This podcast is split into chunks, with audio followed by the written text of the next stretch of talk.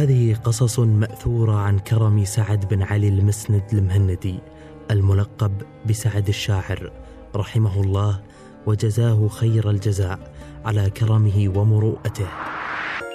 إذاعة قطر بودكاست. معكم مبارك الكبيسي من برنامج ذاكرة قطر.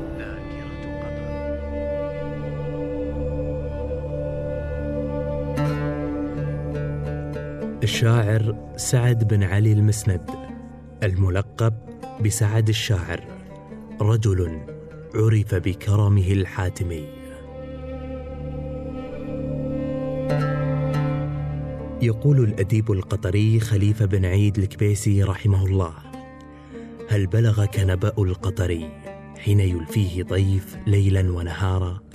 إن هذا الضيف ليجد عند القطري شأنا عظيما ومقاما حيث يحتفي القطري بضيفه كرما وتقديرا فيقدم لضيفه عشاء ما سمن وصح وأعجب من ضأنه. ولا عذر عندهم يقبل في التقصير أو التنصل حول مسألة إكرام هذا الضيف. من القصص التي تروى عن كرم سعد الشاعر أنه في وقت اشتدت فيه الحاجة وازدادت على الناس وطأة العوز والفقر. كان سعد الشاعر ممن عانوا شدة الفقر وفي أشد حالات فقره ظل غنيا بأخلاقه وسجاياه ولم يتخلى عن كرمه العظيم. يحكى عنه أنه في أحد الأيام رأى ركابا قادمين إلى الخور وعددهم حوالي ستة أو سبعة رجال فأسرع الشاعر نحوهم مرحبا يدعوهم إلى بيته. كانوا يتحاشونه لما يعلمون من فقره رأفة ورحمة بحاله. فقال لهم أنا رجل على مكانتي في قومي ما أملى عيونكم ما يصير تروحون لغيري وأنا موجود. فأخذ بزمام مطاياهم وجرها إلى بيته بعد أن حلف عليهم أن يتعشوا عنده. وعندما وصل إلى المجلس أسرع إلى البيت وأحضر حصيرا وفروا لا يملك غيرها. ووضعه في المجلس وأجلس الضيوف عليه ثم عاد إلى زوجته وقال لها اصنعي القهوة. فقالت ليس عندنا قهوة. فقال لها ابحثي عن طبخة لتصنعي لضيوفنا القهوة. فذهبت المرأة إلى الجيران واستلفت منهم طبخة قهوة وحضرتها فقدمها لهم ثم قام مسرعا إلى أحد أصدقائه وكانت لديه بندقية غالية الثمن فقال له الشاعر أحتاج منك بندقيتك. فقال له صاحبه لا بأس خذها ثم أعدها لي عند انقضاء حاجتك. أخذها الشاعر وذهب مسرعا إلى أحد تجار الخور ورهنها عنده وأخذ ما يحتاجه للضيوف من أرز وقهوة وتمر وأشياء أخرى.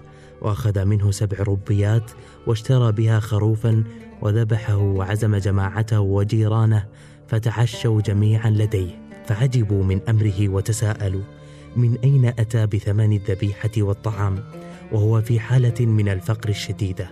وكان من بين الذين حضروا الوليمة صديقه صاحب البندقية وبعد أن تعشى اقترب من الشاعر وقال له الله يغنيك. فقال الشاعر من بركاتك. فقال صاحبه ها ماذا قلت؟ فقال الشاعر أقول من بركاتك. فهم صاحبه أنه رهن البندقية. قال سعد نعم رهنتها وسأفك رهنها في أول الطرشة يعني أنه سيفك الرهن حال عودته من الغوص. وفعلا ذهب سعد الشاعر للغوص ووفقه الله واستطاع أن يسلم المبلغ المطلوب للتاجر وأن يفك الرهن عن البندقية ويعيدها إلى صاحبها. هكذا كان سعد الشاعر كريما شديد الكرم متوكلا على الله أشد التوكل في كل حالاته. من القصص أيضا أنه كان يعيش في الخور رجل فقير يزور سعد الشاعر ويجلس في مجلسه كل ليلة ويسمر معه ومع أصدقاء الشاعر. وبعد مدة من الزمن انقطع هذا الرجل عن زيارة مجلس الشاعر وكان هذا الرجل عنده إزار كبير يضعه دائما على كتفه. وبعد فترة من الانقطاع عاد الرجل إلى مجلس الشاعر فقال له الشاعر أين أنت يا رجل؟ هل سافرت إلى مكان؟ ماذا حدث لك؟ قال لا والله يا الشاعر وكان يتكلم بصوت خافت ضعيف فقال له الشاعر ماذا أصاب صوتك هل تشتكي من مرض فرد عليه لا يا الشاعر لكن مثلك ما يخفى عليه حالي وكان باديا عليه الضعف والهزل من الفقر فقال الشاعر عندما أدرك ما وصل به الحال افعليك يا فلان. كدت ان تموت ونحن لا نعلم عن حالك. وكان الشاعر عنده ربع كيس أرز استلفها من أحد التجار في الخور. فما كان منه إلا أن سحب الإزار من كتف الرجل وبسطه على الأرض وأحضر ربع كيس الأرز. وأخذ يكيل منه بوعاء ويضع في الإزار حتى فرغ الكيس. ثم نادى أصحابه قوموا يا جماعة الخير ساعدوا جاركم. لا تتركوه يموت من الجوع وهو بينكم. فهب جميع الحاضرين وأسرعوا إلى بيوتهم. وأحضر كل واحد منهم وعاء مملوءا من الأرز حتى امتلأ الإزار بما يقارب نصف كيس من الأرز. وهنا نادى الشاعر على الرجل وقال له قم وخذ إزارك وعش كما يعيش الناس. هذه قصص مأثورة عن كرم سعد بن علي المسند المهندي الملقب بسعد الشاعر رحمه الله وجزاه خير الجزاء على كرمه ومروءته. ومثلها قصص كثيرة تؤثر عن أهل قطر الكرماء. هل بلغك نبا القطري حين يلفيه ضيف ليلا ونهارا؟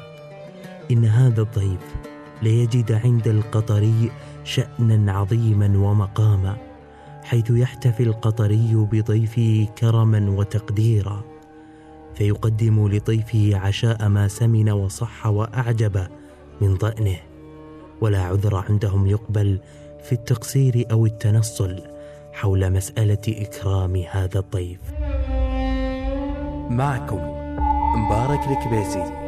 من برنامج ذاكرة قطر.